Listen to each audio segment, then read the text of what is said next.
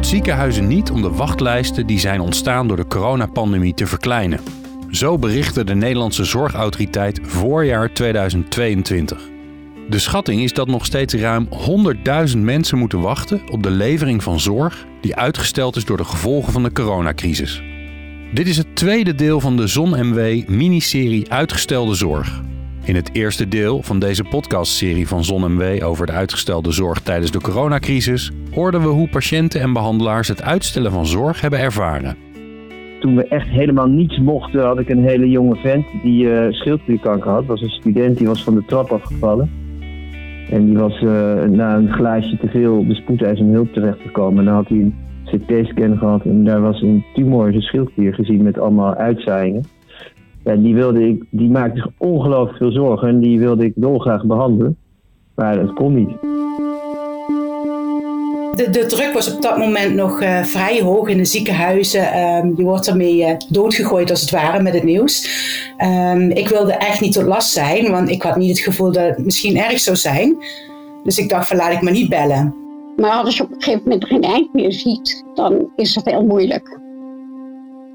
In het tweede deel van de podcastserie van ZonMW over uitgestelde zorg onderzoeken we op welke wijze de wachtlijsten en de achterstanden van de non-COVID-zorg kunnen worden aangepakt.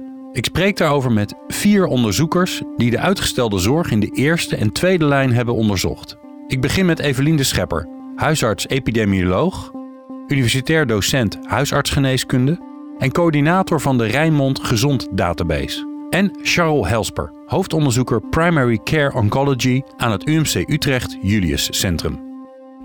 Evelien en eh, Charles, eh, leuk dat jullie er zijn. Uh, eerste lijn, hè? De, nou, laten we zeggen, even simpel gezegd, vooral de huisartsen. Um, ja, hoe, hoe staat het daar nu mee met die huisartsen? Hoe, hoe, hoe hebben ze het? Hebben ze het vreselijk druk? Loopt het water over de schoenen of uh, valt het eigenlijk wel mee? Charles? Ik heb de indruk dat heel veel eerste lijns collega's erg moe zijn uh, van alles wat op ze afgekomen is. Het is al druk in de huisartspraktijk. Uh, dat is zeker niet minder geworden tijdens COVID. Uh, en daarnaast spelen op verschillende niveaus inhaalzorgvragen. en dat gaat ook niet alleen over klachten en over ziektes, maar dat gaat ook over een hele populatie die moe is en een hele populatie die met dingen rondgelopen heeft waarmee ze misschien nu toch bij de huisarts komen. Ja. dus ik denk dat dat, ehm, dat, dat meer laag heeft. Um, dus ik denk dat dat nou ja, voor veel huisartsen wel geldt dat dat een beetje de staat van zijn ja. is. Evelien herkenbaar? Zeker herkenbaar, ja. Er zijn ook veel problemen met uh, het vinden van goede assistenten in de praktijk. Ja. Um, en, en mensen komen nu met, met meerdere klachten naar het spreekuur. Die hebben ze natuurlijk wel ook een beetje opgespaard. Dus het is behoorlijk druk. Ja. Hoe gaan ze daarmee om, Charles? Wat kom je tegen? Dat zijn erg wisselende verhalen. Uh, dat heeft ook, denk ik, te maken met uh, waar je zelf de prioriteit legt als huisarts. Uh, en ehm, ja, inderdaad, of je sommige achtergestelde zorg, zoals ook preventieve zorg en ook controles, of mensen met wie je weet dat ze een moeilijke tijd hebben, of je die nu wat meer voorrang geeft. en ja, dat je toch probeert wat strenger te triëren. Uh, dus onderscheid te maken wie je wel en niet wil zien op je spreekuur.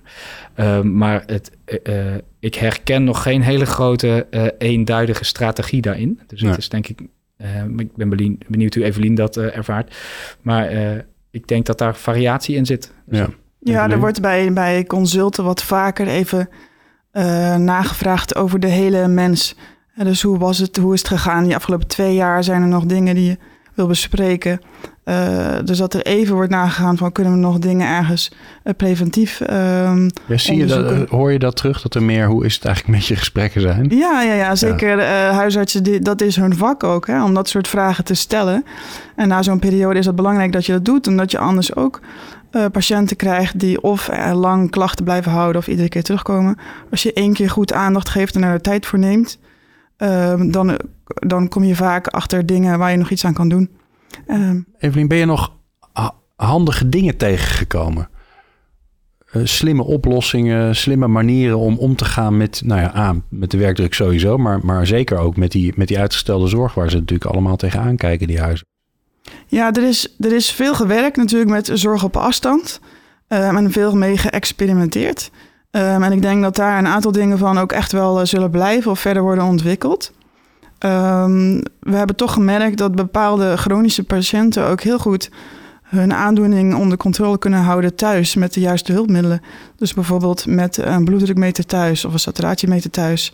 En als zij op een handige manier vervolgens uh, waardes kunnen doorgeven of hulp in kunnen roepen als er iets uh, afwijkends is, dan hoeven ook chronische patiënten niet meer per se elke drie maanden of elke maand of langs te komen, maar kunnen ze ook zelf hun aandoening uh, onder controle houden thuis. Zolang er maar goed is afgesproken wat ze moeten doen um, als er iets afwijkends is. Ja, herkenbaar, uh, Charles, dat, dat, dat dat gebeurd is, dat er meer zeg maar, digitale middelen zijn ingezet, andere manieren van werken zijn bedacht. Wat hebben we nou geleerd van deze, deze pandemie, kijkend vanuit die huisarts?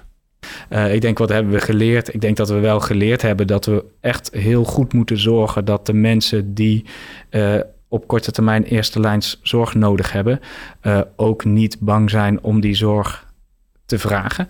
Ja, die drempel moet eigenlijk gewoon altijd laag blijven. Ja, maar wel selectief.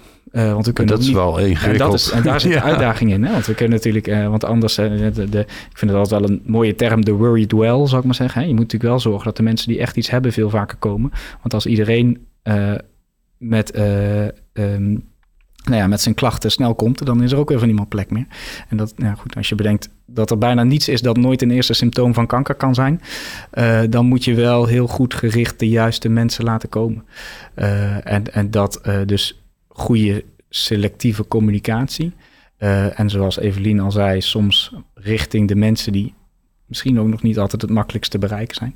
Uh, dat dat belangrijk is, hebben we geleerd. Um, en uh, ik, nou goed, ik denk dat heel veel huisartsen ook wel redelijk weten hoe ze die mensen kunnen bereiken. Maar dat heeft nog geen structurele vorm gekregen. Evelien, wat hebben we geleerd?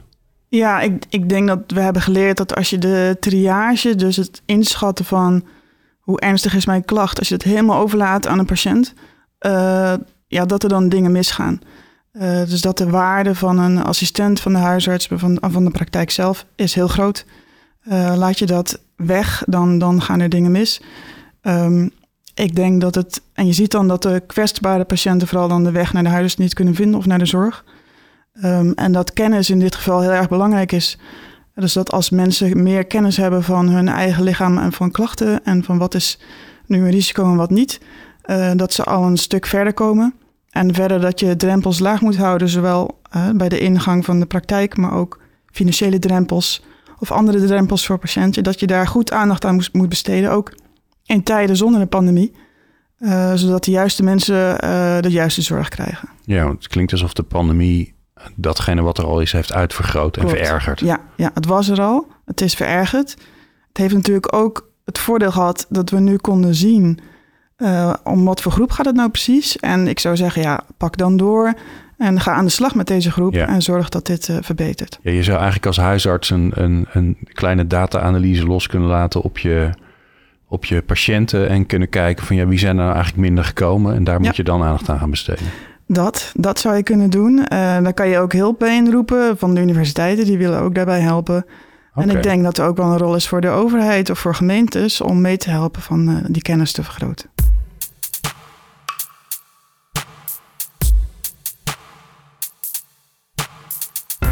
En hoe staat het ervoor in de ziekenhuizen? Dianne de Korte, Research Coördinator Anesthesiologie in het Maastricht UMC en Sabine Siesling, klinisch epidemioloog, professor Outcomes Research en Personalized Cancer Care aan de Universiteit Twente en senior onderzoeker bij het Integraal Kankercentrum Nederland. Zij vertellen hoe men in de ziekenhuizen omgaat met de uitgestelde zorg. Eigenlijk wil ik eerst even met jullie kijken naar, naar die ziekenhuizen en hoe het daar nou is. Um, Sabine, hoe, ja, hoe, is het, hoe is het daar? Ik kom er niet dagelijks. Heel veel mensen komen er niet dagelijks. Dus uh, ja, wat, wat, voor, wat voor een na-effect heeft die uitgestelde zorg op het, ja, op het zijn, op het functioneren van dat ziekenhuis? Nou, ik denk, uh, ik kijk vooral vanuit het uh, perspectief vanuit de oncologie. ik denk dat het nu heel goed, ze hebben het tijdens de, de pandemie ook heel goed op de rit gehouden. zij met wat aanpassingen van de behandeling. en dat kwam deels ook dat ze dat konden doen omdat er minder ja, aanbod van patiënten waren. Er was gewoon minder uh, uh, patiënten die via de huisarts ook werden doorverwezen en die via de screening kwamen. Uh, dus ik denk dat ze nu heel erg goed eigenlijk nou, conform de richtlijnen ook weer behandelen. En ehm, het is wel dat er ook aanpassingen eigenlijk doorgevoerd zijn gebleven. Bijvoorbeeld veranderde schema's bij de radiotherapie. Um, die zijn tijdens de eerste golf uh, versneld doorgevoerd. Daar waren al wel trials van. Maar normaliter gaat het na, na, afloop van een trial, zijn er nieuwe bevindingen. En dan komt het in een richtlijn. En er gaat altijd wat tijd overheen. En dat is ja, door de COVID-pandemie eigenlijk versneld doorgevoerd. Sneller geïnnoveerd eigenlijk. Ja, ja dat is echt uh, nou, dat is wel een, positief iets. Dat er dus eigenlijk wel sneller geïmplementeerd kan, uh, kan worden van nieuwe bevindingen en nieuwe kennis. Waar patiënten ook weer profijt van hebben. Um, zodat je de, de behandeling nog meer kan personaliseren. Um, en de radiotherapie-schema's zijn eigenlijk uh, daarop aangepast. Uh, en dat is dan weer een voordeel voor de patiënt, omdat je dan minder radiotherapie hoeft te krijgen. Dianne, uh, 300.000 uitgestelde, als ik het goed heb onthouden, um, operaties die nog niet ingelopen zijn. zie je al slimme manieren waarop dat opgelost gaat worden? Het waren 300.000 minder operaties, oh, uh, waarvan er nu wordt geschat nog zo'n 130.000 moeten worden ingehaald. Dus er zijn ook patiënten, nou ja, een indicatie kan vervallen zijn. Er zijn patiënten bijvoorbeeld ook, um, zeker in de regio Zuid-Limburg, waar ik uh, gevestigd ben, zijn ook naar het buitenland uh, uitgeweken of naar privéklinieken. Dus we weten, het overzicht daarover is er ook niet uh, totaal. Um, van hoeveel patiënten het nu echt om gaat. Maar de schatting is dus 130.000 uh, patiënten uh, waar de zorg nog moet worden ingehaald. Veel. Veel, ja, ja zeker. Dus dat is niet zomaar uh, gedaan. Ik kan wel het beeld bevestigen dat um, wat ik hoor uit de ziekenhuizen... is dat, het, dat de, bij de oncologie, ook de cardio- en de neurochirurgie... dat daar um, de wachtlijsten relatief klein zijn... Of, of onder controle of in ieder geval vergelijkbaar met hoe het was voor COVID. Maar er zijn dus andere specialismen waar nog wel echt lange uh, verdubbelde wachttijden zijn ten opzichte van wat we gewend waren. Ja. Kom, kom, je in het onderzoek, en ik kan me voorstellen dat het nog niet helemaal afgerond is, maar kom je al uh, um, slimme manieren, slimme samenwerkingen tegen, waardoor er versneld kan gaan worden? Um, er wordt wel naar gezocht. Op dit moment is het probleem uh, met name nog ook in een krapte in personeel, dat het al moeilijk is om bijvoorbeeld gewoon de operatiecapaciteit um, op een normaal uh, uh, hoogte te, lopende te houden. Dus um, ja, is er eigenlijk nog niet echt sprake van dat we ook veel meer extra kunnen opereren. Um, er wordt natuurlijk wel beter nu nagedacht, dat is al in, ten tijde van de pandemie gegaan. Hoe is de stroom van de patiënten door het ziekenhuis? Moet iedereen uh, langs de IC of kunnen we daar ook slimme, met slimme oplossingen, dat ook technologisch, hè, kunnen we patiënten beter monitoren op een gewone afdeling, waardoor niet alle patiënten een IC-bed um, bezet hoeven te houden. Op dit moment is, dat niet, is de IC-capaciteit niet de enige beperkende factor, want ook op de normale afdelingen zijn er, uh, is er weinig verplegend personeel, uh, waardoor dat lastig is. Wat hebben we geleerd van deze pandemie? Nou, ik denk dat een brede vraag. Het is een brede vraag. ik denk um, vanuit um, het onderzoek wat wij nu doen, is dat er nog echt een wereld te winnen valt in het prioriteren en het plannen van uh, operaties. Um, en dat we daar gewoon nog heel veel over moeten leren. En dat de data die we de afgelopen twee jaar hebben verzameld, daar wel heel veel inzicht in kunnen geven. Want voor deze tijd hadden we natuurlijk helemaal geen gegevens of weinig gegevens van patiënten die zo lang hebben moeten wachten op een operatie. Dus we kunnen nu waarschijnlijk met de, data die we verzameld hebben en die we hopelijk binnenkort uh, ja, kunnen analyseren en daar de resultaten mee kunnen delen, denk ik dat we echt wel beter inzicht kunnen krijgen van welke patiënten moeten we nu moeten we gewoon hè, ten tijde van zo'n crisis zorgen dat die het eerst geholpen worden. En misschien zijn er ook wel patiëntengroepen waarvan we zeggen, nou daar is de impact minimaal of acceptabel. En die, die kunnen we inderdaad langer laten wachten. Als we ze dan maar van de goede informatie voorzien. En ook hè, aan die patiënten kunnen duidelijk maken wat, zij, wat van hun verwacht wordt. Of wat zij kunnen doen in de wachttijd tot hun uh, operatie. Dan denk ik dat daar, uh, dat daar nog heel veel te winnen valt. Ja, want stel dat het blijft zoals het is. Ik doe maar even een doemscenario. Maar stel dat we die capaciteit gewoon niet kunnen vergroten, simpelweg omdat de mensen er niet zijn, uh, dan zul je dat sowieso moeten gaan doen. dan moet je daar keuzes in gaan maken. Wie er voorrang krijgen, eh, dat voelt niet eerlijk misschien. Ja, en dat gebeurt nu ook. Hè? En, en dat gebeurt nu met name binnen medisch specialisme. Dus een, uh, uh, zij, zij kunnen van hun eigen patiënten kunnen zij prioriteren wie er echt als eerste op het OK-programma moet komen te staan en wie kan wachten. En wat mooi zou zijn, is als we dat, als we die samenwerking kunnen verdiepen door ook uh, tussen uh, medisch specialisme in een ziekenhuis beter te kijken van hé, hey, misschien moeten we gewoon toch meer, nu meer cardiologische patiënten opereren. Um, omdat daar nu eenmaal gewoon meer mensen zijn die het nu nodig hebben. Ja. Dat zou um, meer kunnen plaatsvinden. En, ja, ja, en dan hebben we het nog niet over regionale of landelijke Precies, en dat is dan een logische vervolgstap ja. natuurlijk, dat je daar dat verder uitbreidt. Ja. ja. Um, Sabine, wat hebben we geleerd? Um, nou, ik denk dat uh, we hebben geleerd dat richtlijnen die je versneld kan doorvoeren, dat je dat kan doen doordat er een heel erg goede multidisciplinaire samenwerking is tussen de wetenschappelijke verenigingen en de ziekenhuizen, uh, ook ziekenhuizen zelf, maar ook binnen regio's. Um, we hebben geleerd dat we de screening goed op orde moeten houden. Um, want anders zie je inderdaad uh, dat dat ook een enorm effect heeft op uh, het aantal diagnoses. Um, en ik denk dat we ook heel veel nog kunnen leren van deze periode. Omdat we zagen op basis van de data van de pathologie-database van Palga... dat de selectie van patiënten die wel werden doorverwezen of die wel kwamen... dat die ook veel vaker ook daadwerkelijk kanker hadden. Dus alle benignes, dus de niet-kwaadaardigheden, die werden minder. En dat is een selectie die je misschien ja, toch wat meer moet, uh, moet gaan pinpointen. Um, want dan uh, personaliseer je de diagnostiek nog strakker. En, nou en hetzelfde wat ik al aangaf, dat, je, dat we nog heel veel kunnen leren, denk ik, van wat heeft, is het effect nu van de veranderingen die we hebben doorgevoerd in de behandeling. Om de wachtlijsten in te korten verwacht de Nederlandse Zorgautoriteit dat ziekenhuizen onderling samenwerken. Dat kan met andere ziekenhuizen in de regio, maar ook met zelfstandige klinieken die mogelijk meer ruimte voor operaties hebben. Maar hoe ga je om met de capaciteit? Hoe regel je dat regionaal? En op welke wijze werken ziekenhuizen daarin samen? Daarover ga ik in gesprek met Roland Bal, hoogleraar beleid en bestuur van de gezondheidszorg aan de Erasmus Universiteit Rotterdam.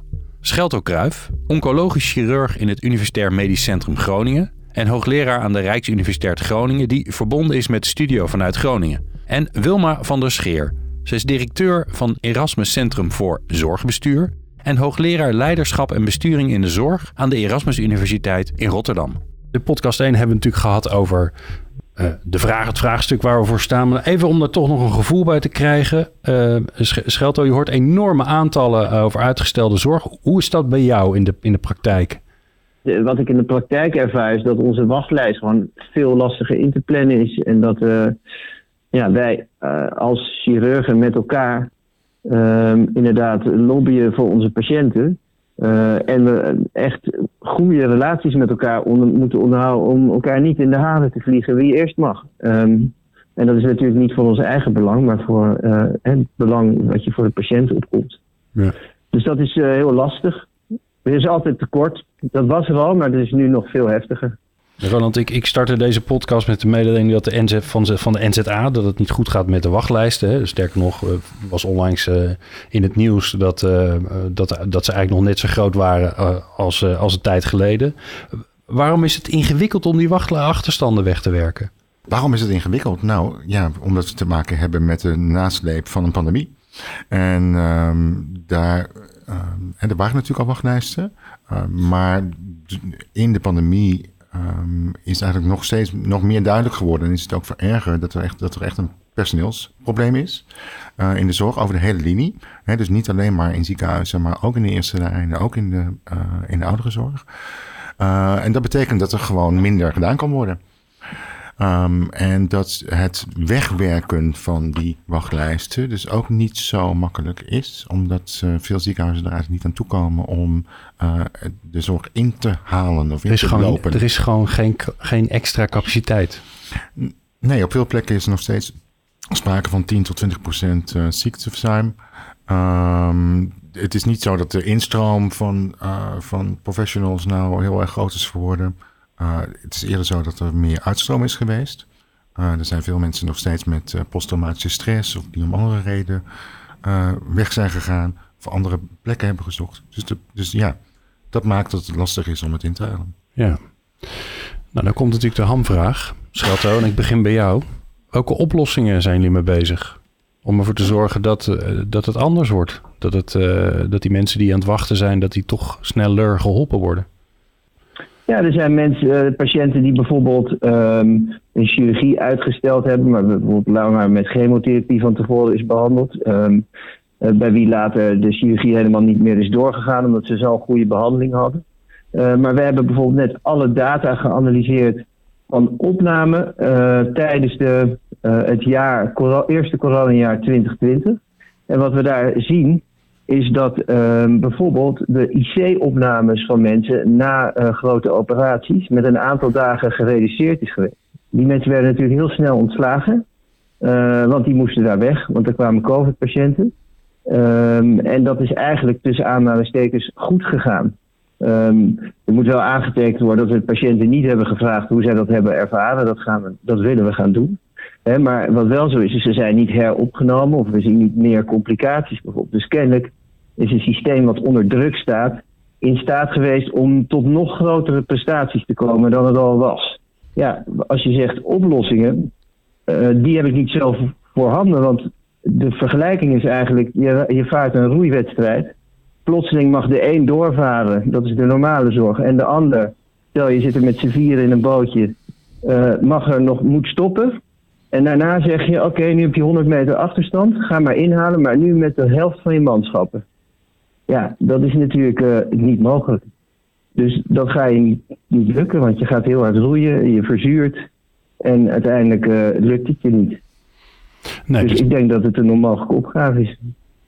Oké. Okay heftig om, om dat te horen, lijkt me. En ook heftig om dat uit te spreken. Want uh, dat betekent dat jij uh, als behandelend arts uh, mensen moet blijven vertellen dat ze langer moeten wachten. Nou, kijk, we doen gewoon ongelooflijk ons best. En iedereen.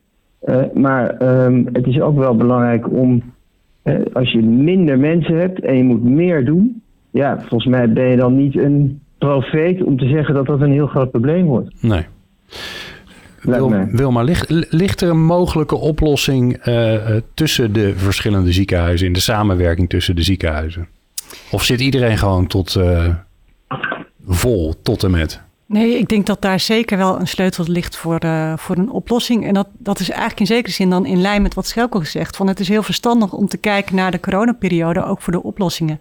En niet alleen weg te zetten als een hele problematische periode, maar er is daar ook heel veel ontstaan. Wat zeer de moeite waard is om nu uh, nader te kijken van hey, wat levert dat op? En, en, en de voor's en de tegens, om het veel preciezer te onderzoeken. En samenwerking is natuurlijk een van die dingen die is gerealiseerd. Het, uh, uh, samen, het delen van zorg, dus het overplaatsen van patiënten, maar ook vooral de samenwerking in de regio. Niet alleen tussen ziekenhuizen, maar ook met de eerste lijn bijvoorbeeld en de VVT-organisaties. En dat is nu ook wel, daar plukken regio's nu ook wel de vruchten van. Dat je niet als een gek gaat behandelen in een ziekenhuis en heel veel operaties gaat uitvoeren, terwijl je weet dat de eerste lijn de nazorg niet kan bieden, bijvoorbeeld. Dus dat die informatie daarover ook wordt gedeeld met elkaar, dat er rekening wordt gehouden met de druk, want het zijn vaak communicerende vaten. Dus dat zijn wel um, dingen die gaan helpen. En dat een onderdeeltje is van een uh, oplossing, maar het niet volledig oplost natuurlijk. Daarvoor is wel veel meer nodig. En is er nou al, ik, ik denk maar even heel simpel hoor, uh, ik kan me voorstellen dat er, dat er, er zijn allerlei operaties uitgesteld, allerlei behandelingen uitgesteld. Is er een overzicht landelijk wie dat dan zijn, wat er dan nodig is, zodat je ook slimmer gebruik kan maken van de capaciteit die er is? We hebben gewoon niet een uh, één overzicht van alle patiënten in, uh, in Nederland en, en waar ze zijn, et cetera. Dat is er gewoon niet. En dat is denk ik ook niet zo makkelijk te krijgen. Dus tijdens tijdens zou, COVID... Het, zou het helpen of is het gewoon geen oplossing? Nou ja, tijdens COVID hadden we natuurlijk het Landelijk Centrum uh, Patiëntenspreiding. Uh, die verzamelde eigenlijk informatie over uh, beschikbare plekken en benodigde, benodigde plekken. dat deden ze vooral op basis van belrondjes. Dus er werden gewoon s ochtends eerst in de regio tussen de ziekenhuizen werd gebeld over nou, hoeveel plekken heb je over. Uh, en vervolgens werd er landelijk gebeld tussen alle regio's om dat weer door te geven. En dat gebeurde dan smiddags nog een keer. Hm. En op die manier uh, wist het LCPS eigenlijk waar plek was. Maar ook dat is, het is, nou, een van de ingewikkelde dingen is dat plek is niet zomaar plek. Hè? Dus we denken van, er is een bed, dus er kan zorg worden geleverd. Mm. Maar zo werkt het niet. Er is een bed nodig plus personeel. Maar er is ook een bed nodig plus personeel. Plus niet de verwachting dat het bed over een uur gevuld zal zijn. Omdat er nou eenmaal patiënten binnenkomen op een dag. Um, en dat soort inschattingen, die kun je gewoon eigenlijk met die, uh, uh, met die informatietechnologie niet zo, niet zo maken. Dus ja, het is gewoon professioneel oordeel wat nodig is om daarin. Uh, en, en, dus die belrondjes. Maar dat, dat gaat nog over de, de inschatting van de capaciteit. Dat gaat hmm. niet over. De, de vraag ging over de patiënten. wie zijn die patiënten en, en welke aandoeningen zijn het? Maar op basis van een voorbeeld uit een andere sector, in de GGZ zijn de wachtlijsten natuurlijk al heel lang een enorm groot probleem. Daar werd die informatie ook niet gedeeld. Terwijl onbegrijpelijk, op een gegeven moment zijn wel verzekeraars dat gaan forceren. En die zijn in overleg met uh, de aanbieders, uh, patiënten die op de wachtlijst staan, gaan bellen. Om te kijken, want er was op andere mm-hmm. plekken in het land of in de regio was er wel plek om patiënten te vragen: zou je misschien ergens anders geholpen willen worden? En dat heeft echt dat heeft heel lang geduurd voordat er ook de bereidheid was om uh, die informatie te delen. En dat heeft ook weer met allemaal privacywetgeving te maken. Mm. Dus moest de, de, aanbieder moest iemand van de verzekeraar in dienst nemen, zodat hij dan als, al, weet je wel, mm-hmm. als aanbieder mocht je wel bellen met je eigen patiënt die op de wachtlijst staat, waar je nog niks voor hebt gedaan overigens, maar dat is dan, dan wel jouw patiënt. En, nou ja, weet je, ja. een cascade van problematiek. Goed bedoelde bureaucratie waar ja. die in de weg zit. Nou ja, en dat zou je misschien op regionaal niveau wel uh, iets makkelijker kunnen organiseren. Ja, zeker. Um, hè, dus dan zou je gewoon... En, en dat, die regionale samenwerking, daar zie je natuurlijk wel dat die ook gedurende uh, COVID echt is toegenomen. En dat er veel meer de, gedacht wordt over de ketens waarin patiënten zitten. Uh, er is, om COVID te managen is er bijvoorbeeld ook veel meer zorg in de eerste lijn gegeven. Um, hè, dus met thuisbewaking, et cetera. Maar er zijn ook de schakels richting, richting verpleeghuizen en revalidatiecentra zijn, zijn verbeterd. Ik, ik sprak laatst een bestuurder van een verpleeghuis. En die zei, nou, ik word, ik word tegenwoordig gewoon gebeld of wij een patiënt kunnen opnemen uh, na een operatie. Nou, dat gebeurde daarvoor nooit. Dan werd er altijd gebeld. We hebben, hier een patiënt liggen op een verkeerd bed. Hè, zo heet dat dan in het ziekenhuis. En uh, kun, je, kun je hem opnemen. Um, en nu in die planning, zeg maar, door in die planning al die, al die keten mee te nemen, kun je eigenlijk veel beter uh, dat soort dingen gaan organiseren. Ja. Dus ik hoor jullie een aantal dingen zeggen. Ik hoor jullie zeggen, we hebben te weinig mensen. Punt. Dat, dat, hebben, we niet morgen opgelost. Uh, we kunnen beter samenwerken, beter informatie uitdelen, beter zorgen voor spreiding. En ik hoor jullie eigenlijk ook, zeker uh, met, na, met, name uit, uit, de mond van Schelto, Schelto zeggen... misschien moeten we ook gewoon accepteren dat het niet meer kan zoals het ging. Wilma? Nou, dat, ik zat een beetje uh, non-verbaal te reageren op, inderdaad. Want dat, dat, is wel waar. Maar ik, hoor nu best wel vaak van mensen moeten ook begrijpen dat niet alles kan. Ja. Terwijl ik denk, nou, daar zijn we volgens mij nog lang niet. Dan kan er ook eerst een heel ander gesprek gevoerd worden. Al bij de huisartsen door al die professionals. Uh, want er zijn ook. Uh, zorg is niet altijd de oplossing of meer zorg of een operatie. Dus als we nou wel meer tijd nemen voor die hele goede gesprekken. Ja, ja. Uh, dan, het is niet zo alsof de patiënt altijd rupsje nooit genoeg is. Het is nog steeds een aanbodgestuurd systeem wat mij betreft. Waarbij vooral zorg wordt aangeboden. En soms is het, is het echt... Er zijn situaties waarbij het hartstikke hard nodig is natuurlijk. En je echt gewoon uh, zo snel mogelijk geholpen moet worden. Maar het gros van de zorg kun je gewoon... Zijn er ook alternatieven? En, en kun je het ook hebben over andere vormen van zorg... of wat de patiënt er zelf aan kan doen? Of wil je eigenlijk wel al die zorg die je geboden wordt? Dus er is volgens mij nog heel veel te doen waar we eerst naar moeten kijken voordat we komen bij uh, ja. echt het scenario dat, dat je gewoon krijgt wat je wel nodig maar hebt. Ook, dat is, dat is mooi, een mooie toevoeging, uh, Willem. Maar ook daarvoor geldt, dat is een lange weg. Want dan heb je het over hoe wij met z'n allen naar het zorgsysteem kijken, hoe we mensen eh, daardoorheen leiden, hoe we uh, professionals in de zorg belonen, hoe we het hele financiële systeem hebben opgezet. Dat is natuurlijk best wel, een, best wel een lange weg om, om te gaan. Hmm, uh, en ik zit in mijn hoofd met die uh, nou, 120, 130.000 mensen die, uh, die aan het wachten zijn op een operatie. Ik denk, misschien is dat wel een fijn om, om, om, om mee te eindigen. Om, ik snap dat er geen oplossing is. Want dit is gewoon hartstikke complex. Welk voorbeeld hebben jullie nu gezien wat een onderdeeltje is van de oplossing? En dat kan heel klein zijn, sterker nog, het liefst heel klein. Waarvan jullie zeggen, kijk, dit heb ik zien gebeuren en dat, dat is hoopvol. Dan kan ik het niet laten toch weer met een voorbeeld uit de GGZ te komen. Dus net mooi onderzoek uit van Trimbos, dat, uh, waarin patiënten wordt gevraagd hoe zij de zorg hebben beleefd in tijdens van, uh, van corona. En de meest gewaardeerde zorg is de zorg die door ervaringsdeskundigen is geleverd. Dus door niet-professionals. Daar hebben zij het meest aan gehad, was het meest effectief. En dat is gek genoeg, wordt het niet opgepikt. Dus ik vind het heel belangrijk om dat te melden. Dat geldt niet alleen voor de GGZ, maar ook andere plekken in de zorg kun je heel goed met uh, anders opgeleide, ervaringsdeskundige mensen, mensen heel goed helpen met hun problemen. Mooi, ja, mooi voorbeeld. Ja. Roland? Nou ja, ik, ik vind toch eigenlijk vooral gewoon um, de, de, enorme versterking van de regionale samenwerking, die is denk ik gewoon echt belangrijk. Uh, en dat we ook heel erg geleerd hebben dat die professionele logica, dus die rol van die professionals, uh, dat die weer veel meer op de voorgrond is gekomen. Ik denk dat dat ook een heel belangrijke is. Hè, en natuurlijk, er zijn ook allerlei nou ja, dashboards en uh, planningssystemen en dat soort dingen ontwikkeld. Maar je ziet tegelijkertijd, de, en ik denk dat, dat dat ook wel zo gezien wordt in de zorg, dat die, um, die professionals onderling, um, uh, uh, dat je daar niet zonder kunt. En dat dat, dat dat een enorm belangrijke factor is. En ik hoop dat dat idee van professionalisme uh, ook gewoon wat uh, versterkt kan worden. En wat mij betreft ook in samenwerking met ervaringsdeskundigen. Uh, want ik ben het helemaal met je eens, Wilma, dat daar een enorme kans ligt ook. Hè, ook waar het gaat over gewoon psychosociale problematiek van, van patiënten. het goede gesprek, ja, dat, dat werkt echt. Ik heb tijdens de coronapandemie ook heel veel mooie dingen zien gebeuren. Waaronder inderdaad regionale samenwerking de digitalisering is eindelijk in de zorg op gang gekomen, terwijl er al tien jaar naar snakte en er maar niets gebeurde. Uh, binnen twee maanden had ik plotseling een multidisciplinair overleg met alle ziekenhuizen die inbelden. Um, en nu zit ik vaak bij multidisciplinaire overleggen van, met andere uh, ziekenhuizen in de buurt. Uh, waarmee de communicatie ook daardoor sneller ging, waardoor ik een paar patiënten die ik hier niet kon behandelen ergens anders mee naartoe genomen heb. Maar ik wil wel één kanttekening maken en dat is, het is geen lopende bandwerk. Dus als je termen als inhaalzorg gebruikt, dan denk je ook al wat harder rennen. Patiënten zijn gekoppeld aan dokters en het gaat over een vertrouwensrelatie waarmee je werkt om een behandeling tot slagen te kunnen laten komen. Dus je kunt niet alleen maar een soort dashboards creëren. Dat is een heel hip model geworden tijdens de COVID. Van, oh, daar is nog een plekje, dat broodje kan nog wel daarheen en dat daar.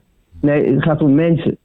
En die mensen die willen graag behandeld worden, ook door die dokter waar ze een prettig gesprek mee gevoerd hebben. Jij wil ook niet de dag voordat je een rechtszaak in gaat, plotseling uh, een uur van tevoren te horen krijgen dat je een andere advocaat hebt dan je uh, zeg maar hebt voorbereid. Dus dat, dat uh, is wel echt een belangrijke kanttekening.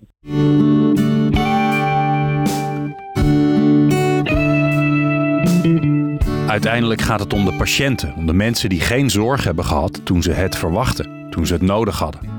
In deel 1 van deze podcastserie hebben we kennis gemaakt met Nelly Cornet de Wijs en Loes Paters. En we hebben gehoord hoe het voelt om tegen je verwachtingen in niet behandeld te worden.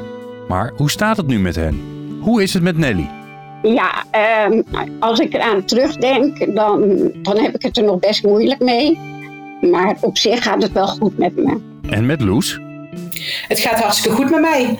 Uh, ik ben wel flink op. Ik heb uh, ja, best een pittig jaar natuurlijk gehad. Want die terugval betekende ook dat ik echt moest herstellen en uh, ook revalideren. Um, dat heb ik vier maanden gedaan. En sinds die tijd heb ik ja, mijn, mijn wandelen weer opgepakt. Ik loop nu meer dan 12.000 stappen per dag. En op die manier probeer ik fit te blijven.